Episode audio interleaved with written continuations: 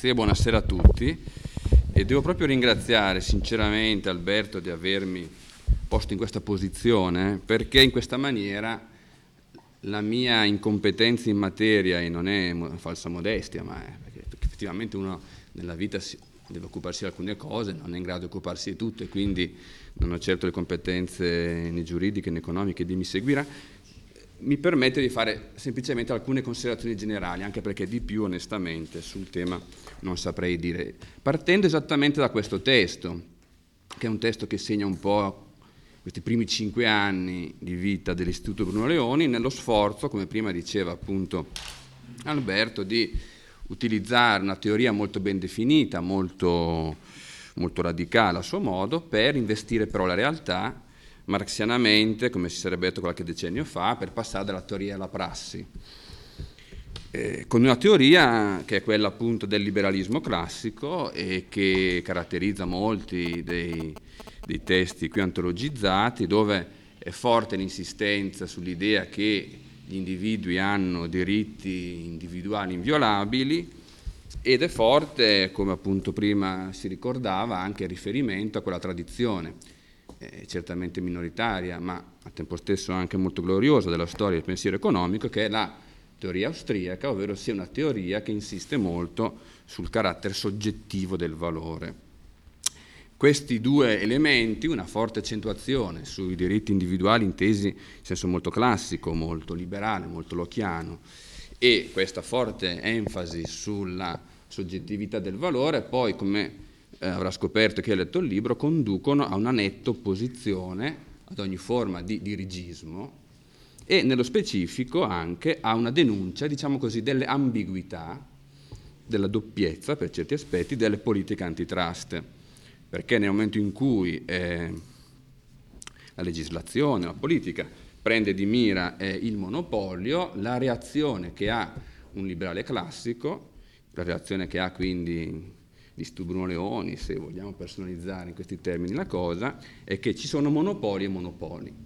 Una cosa in questa tradizione è il monopolio legale, tanto per non fare esempi legati alla cronaca, che ne so, il permesso di volo sulla tratta Milano-Roma, e, e altra cosa invece è il monopolio di fatto, ovvero sia l'idea che ci sia qualcuno che all'interno di un mercato libero e aperto, grazie all'innovazione, grazie alle sue capacità e così via, riesce a conquistare una posizione di preeminenza. Un monopolio economico per giunta, una cosa su cui eh, alcuni autori insistono in questo libro, che è sempre in comunque assai difficile da definire, perché mentre il monopolio legale è qualcosa di molto chiaro, in quanto la legge già lo definisce, solo questi soggetti hanno diritto, eccetera, eccetera, le origini solo il tal signore inglese aveva diritto a a costruire carte da gioco, no? nell'episodio famoso della giurisprudenza anglosassone.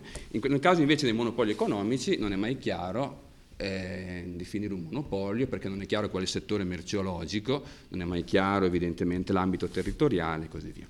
In questa tradizione del liberalismo classico che informa questa ricerca è, è chiaro che la politica della concorrenza è vista e concepita come una, un avatar, una riproposizione, una metamorfosi del vecchio dirigismo, quindi insomma la pianificazione che eh, oggi è difficilmente riproponibile, si ripresenta nella forma di una regolamentazione attraverso authorities. È anche interessante rilevare come eh, Alberto Mingardi mi faceva notare qualche tempo fa, molto correttamente, che eh, tutto questo non è nemmeno origini economiche, non viene dalla teoria economica, la teoria economica è arrivata dopo, i scritti di Chamberlain, della Robinson e così via sono arrivati molto dopo, l'origine, come dire, è un miscuglio di eh, politica e populismo, nell'America appunto di fine Ottocento, un'azione di rent seeking, la conquista di posizioni e l'antitrust come un meccanismo per appunto limitare a vantaggio di qualcuno la concorrenza. Vorrei sviluppare molto rapidamente tre considerazioni a questo punto. In primo luogo il rapporto di tensione tra la politica antitrust e la stabilità del diritto. In secondo luogo il rapporto tra la politica antitrust e eh, quello che nel, nel, dibattito ormai da molti anni è definito come il conflitto di interessi, ma più in generale meglio si potrebbe dire il problema di una chiara separazione tra economia e politica e infine il rapporto tra politica antitrust e la crisi dei principi tradizionali del diritto privato. Comincerei dal primo punto, ovvero sia questo tema cruciale per cui il diritto esige stabilità. Chiunque eh, che svolga una qualunque attività, che conduca la propria esistenza all'interno di una società, domanda una certa stabilità dell'ordinamento giuridico. L'imprenditore che oggi avvia un'attività, fa un investimento, immagina dire, un futuro e spera dire, che i propri i calcoli, i propri investimenti come, rispondano ad una certa permanenza di regole. L'economia in generale, appunto, ripeto, esige un ordine giuridico che abbia una qualche stabilità, che non significa che abbia anche una certa adattabilità alle situazioni, ma insomma le regole devono essere più possibile stabili. E quello che invece è interessante a proposito della politica dell'antitrust è che anche se, mi ripeto, eh, l'antitrust è nato al di fuori della scienza economica, oggi il diritto alla concorrenza di fatto è costantemente costretto a rincorrere le evoluzioni teoriche, gli espedienti pragmatici della politica, dei dibattiti all'interno dell'economia e del diritto, eccetera. E, e questo chiaramente crea degli enormi problemi, evidentemente, alla stabilità del diritto. Questa non è la prima presentazione del libro, ne abbiamo fatto una qualche mese fa a Roma, in quel contesto eh, ci si soffermò abbastanza su, sull'episodio che dà un po' origine al volume, questo caso del 2000 che portò alla condanna di eh, associazioni di compagnie assicurative. Ebbene, è interessante che in quell'occasione non ci fu nessuno che difese quella decisione. E l'argomento generale fu, ma sì, ma ormai quel tipo di dottrina, quel tipo di orientamento è decaduto, è una cosa ormai superata. E tutto questo, pensate, solo dopo otto anni. Cioè dopo, sono bastati otto anni perché eh, si considerasse appunto una, una, una, formulazione, un'interpretazione, una teoria come totalmente, totalmente desueta, totalmente abbandonata. C'è quindi eh, in qualche modo nella logica stessa della politica antitrust una flessibilità, una, sta usando un eufemismo, dire, un'adattabilità che fa eh, dire, paura a chi ama il diritto nella sua, nella sua, forza, nella sua capacità di regolare eh, le, i rapporti economici e così via. Pensate appunto, riprendo l'esempio di prima, questo caso della tratta Milano-Roma, eh, che recentemente abbiamo saputo è stato sottratto no, alle regole della concorrenza, alle regole dell'antitrust, a dimostrazione appunto che per obiettivi politici, in questo caso salvare una compagnia d'aereo italiana, le regole possono essere fatte e disfatte. C'è da sorprendersi di tutto questo? No, assolutamente no, perché in definitiva la politica antitrust è tutta interna a una visione molto moderna del diritto, dove il diritto è semplice produzione politica e semplice arbitrio eh, della, della, politica e quindi in questo senso per definizione totalmente discriminatorio, totalmente instabile. Secondo punto, diritto e conflitto di interessi. Se noi guardiamo l'origine del, dell'antitrust, eh, l'antitrust viene costituito proprio, dicevo prima ci fu una spinta anche molto populista, ma per combattere i trust, per combattere le corporation, per combattere, come dire, eh, la presenza, l'influenza di grossi gruppi industriali all'interno appunto della società. E io credo che in una prospettiva liberale eh, si debba condividere l'idea che il trust per tanti aspetti è un problema, può essere un problema.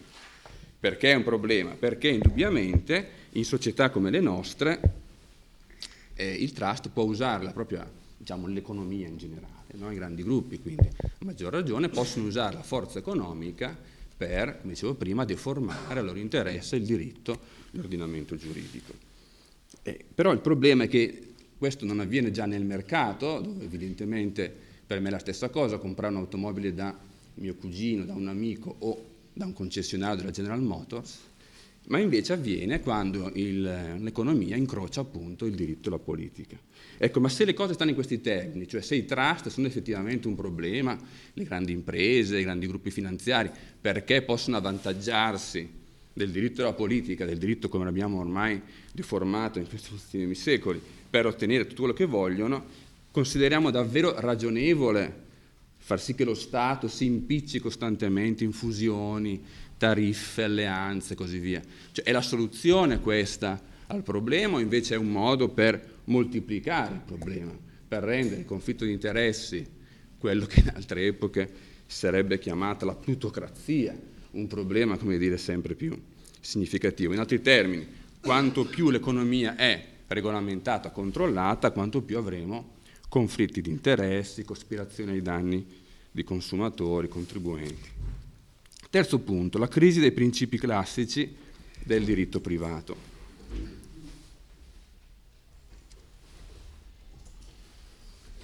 A me pare che l'avvento di questa, eh, questo nuovo modo di guardare i rapporti economici, industriali, avvenga per tanti motivi. Certamente ci sono degli interessi politici, certamente c'è un'evoluzione all'interno della teoria economica che finisce per legittimare, giustificare questo cambiamento, ma c'è anche una riscrittura, una rilettura del diritto privato. Pensate solo a nozioni, alcune delle quali tra l'altro fanno parte della nostra Costituzione, come la funzione sociale della proprietà. Oppure pensate a tutta una serie di riferimenti normativi palesemente di carattere paternalistico. E dobbiamo ricordare che il liberalismo nasce contro il paternalismo. Sempre ci ricordiamo del secondo trattato sul governo, del governo civile di John Locke, ma il primo fu scritto contro il patriarca di Robert Filmer. Il liberalismo nasce contro l'idea che altri governanti conoscono il nostro bene meglio di noi.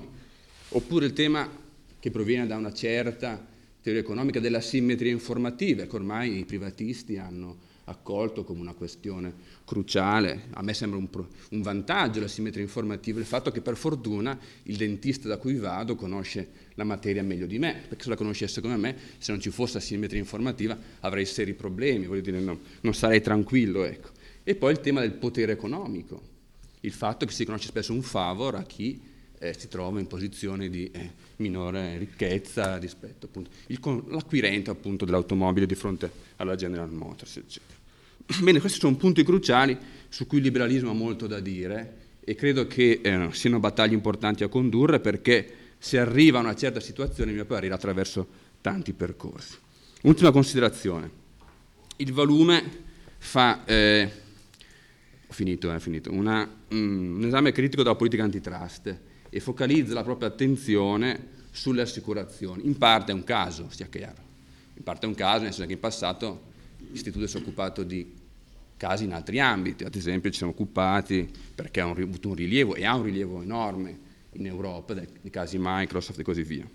Però è interessante questo, non è del tutto casuale a mio parere, il rapporto tra le assicurazioni e questa appunto metamorfosi del dirigismo che a nostro parere è in larga misura la politica dell'antitrust. Perché?